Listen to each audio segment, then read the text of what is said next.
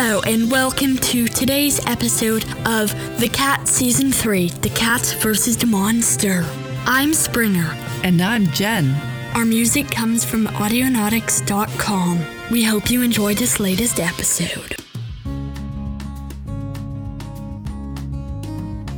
Whoa! Whoa! Oh my god! Once Rascal finally got used to the effect of having his feet lifted off the ground by the chairlift, and he began to realize that the people down there on the slopes were all having a good time and not in some kind of torture device, he actually began to like looking down and watching people from the height of the chairlift. Up, up, up, Mount Alyeska the chairlift went, all the way to the very top. Just as he was approaching the lift station, Rascal began to panic.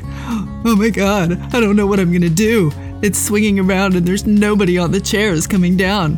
How am I supposed to get off of this? But he didn't have to worry. Somehow, the chairlift seemed to almost dump him out on the ground, and the board skittled him along the surface of the snow out of its way.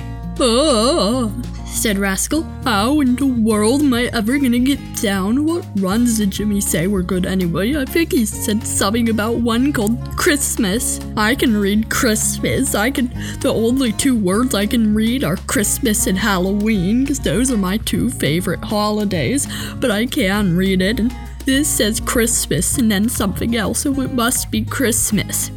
In reality, the run said Christmas Chute, and it was one of the hardest runs in Alyeska. But Rascal didn't know that, and he began to push the atomic bomb along towards the sheer cliff that was the beginning of Christmas Chute. I can't remember how to make this board work. I thought it was supposed to go by itself, and now it seems all like jammed and shut, and like I'm having to pull along with my claws. This is really hard work. I thought skiing was supposed to be easy. I thought like gravity was supposed to help you, but this is ridiculous. Oh! yelled Rascal after he went off the brink of the cliff. He began to speed faster and faster and faster. This is the exact opposite of what I thought it was earlier. This is way too fast. This is freaky, he said as he picked up speed to the ultimate land speed record ever set on Alyeska. The atomic bomb snowboard that he was riding was a special new device that had just been created especially for Mount Alyeska. Rascal didn't know it at the time, but he was on the very first ride of the very first board to be allowed out onto the slopes. What made this board particularly unique was the strange jet engines that were built into it. Most boards just were fed by gravity, but this board could roar.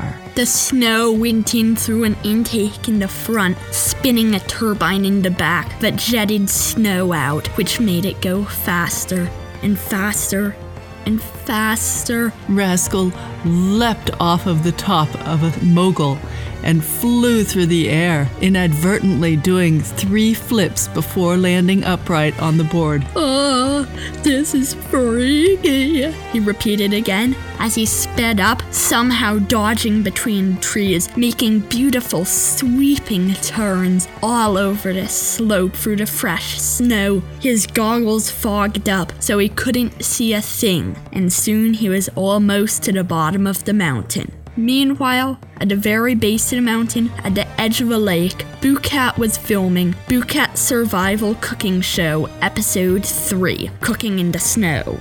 Bah!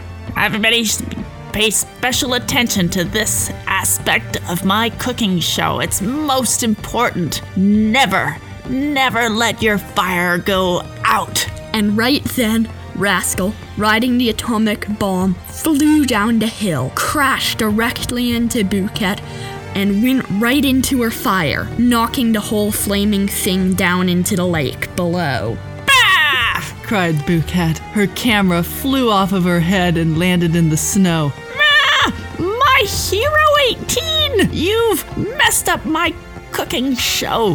Who was that? What was that anyway? Ah, darn black tailless cat. Wait a minute. I remember a black tailless cat. His name was Rascal.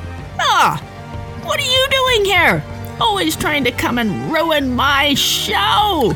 Right then, out of the sky came a bizarre steampunk cube with all sorts of engines attached in weird places, made entirely of glass and bronze. A little platform came down, and out came a black and white cat wearing a fancy tuxedo with big glasses.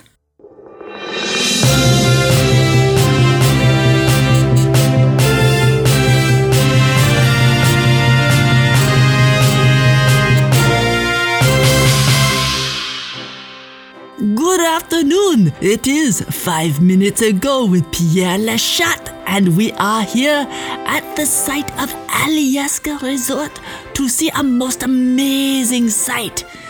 Ah, well, at least I'm finally getting some coverage. said Boo Cat, muttering to herself. And we have the most amazing sight we have seen at Alyeska for years. This is the first time I have been here since I can't remember how long. I would not like to age myself. But we have seen today a spectacle on the mountain. Yeah, that's right. I am a spectacle. said Boo Cat. N- No, no, let me borrow that camera. said Pierre Lachat, reaching down in the snow and grabbing onto Boo Cat's Hero 18 camera. He plugged it into a large TV on the side of his steampunk cube, and there, for everyone nearby to see, was the footage of Boo Cat's cooking show. Yes, yes, yes, this is wonderful. said Pierre Lachat, pointing up in the top right corner of the screen. No, that's not the important part. You should be pointing at the fire. said Boo Cat. No, no, look at this. Up here we can see very clearly. This cat is coming down the mountain on a special new snowboard and he is amazing. Look at the flips. Pierre Lachat was pointing out Rascal's journey down the mountain, which had been inadvertently captured by Boo Cat's footage. This is amazing, said Pierre Lachat. You must be paid for this footage. How much? How much? A million. said Boo Cat. No, no, said Pierre Lachat. Not for you. And he handed $10,000 right into Rascal's paws. What's this about? Said Rascal. You are an amazing new star thanks to Pierre Lechat. And five minutes ago with Pierre Lechat, you are the breaking news of the moment. And we must have a fine interview with you on the porch of the Sitzmark Hotel. Or the Sitzmark restaurant. I don't know, but I have heard it is called the Sitzmark. Now, come with me this way. Pierre Lachat wrapped one paw around Rascal's shoulders, helped him up out of the snow, and limped him off towards the Sitzmark. Three hours later, Rascal and Jimmy were sitting in their hotel room drinking Shirley Temples while they watched Wallace and Gromit on TV. Suddenly, this TV show flickered off, and in its place, there came a news flash. I hate news. It's so boring, said Rascal. I wish we could just watch Wallace and Gromit in peace. But Jimmy wasn't listening. Five minutes ago with Pierre Lachat. And I am coming to you from the Alyeska Hotel. The program went on, and Jimmy stared in wonder at the amazing footage of a new snowboarder at Alyeska. Whoa! Did you see that guy? That was amazing. He did like three flips. I wonder who he is. Rascal! said Pierre Lachat. And Jimmy's eyes grew wide in wonder. What? No way! That dude has the same name that you do. Uh, well, actually, said Rascal, that is me. That was me. I, I was riding this snowboard and it was like really crazy. And then I ran into that scary bus driver, Boo Cat, and then and she was like cooking on a fire. And then um and then this thing came out of outer space or out of the sky or something. And this cat came out and he like was giving me an interview. And y- yeah, I mean uh, that's weird, huh? Yeah, that's really weird. But, said Jimmy, that means something awesome. It means you must be the best snowboarder in the world, and you can teach me how to do better. Oh, I'm not sure about that, said Rascal. If If you enjoyed The Cats, you may also enjoy The Wrong Town. The Wrong Town by Springer Moore, co host of The Cats, and Marley McDonough, is a chapter book for 7 to 10 year olds. Kira is just trying to get one good look at the mysterious island off the shore from her cousin's apartment in Baku, Azerbaijan, when a massive wave knocks her amusement train clean off its tracks. She soon washes up on the rocky shore of the island itself and is caught up in the bizarre succession of leaders and revolutions which begins soon after her arrival on the tiny chunk of land known as the Wrong Town. In this hilarious story of unique characters, bad leaders, and one giant stuffed wolf, you will find out just what happens when you live on an island paved with duct tape and the only things to eat are Mountain Dew and potato chips. The Wrong Town is available in both paperback and ebook formats from Amazon.com.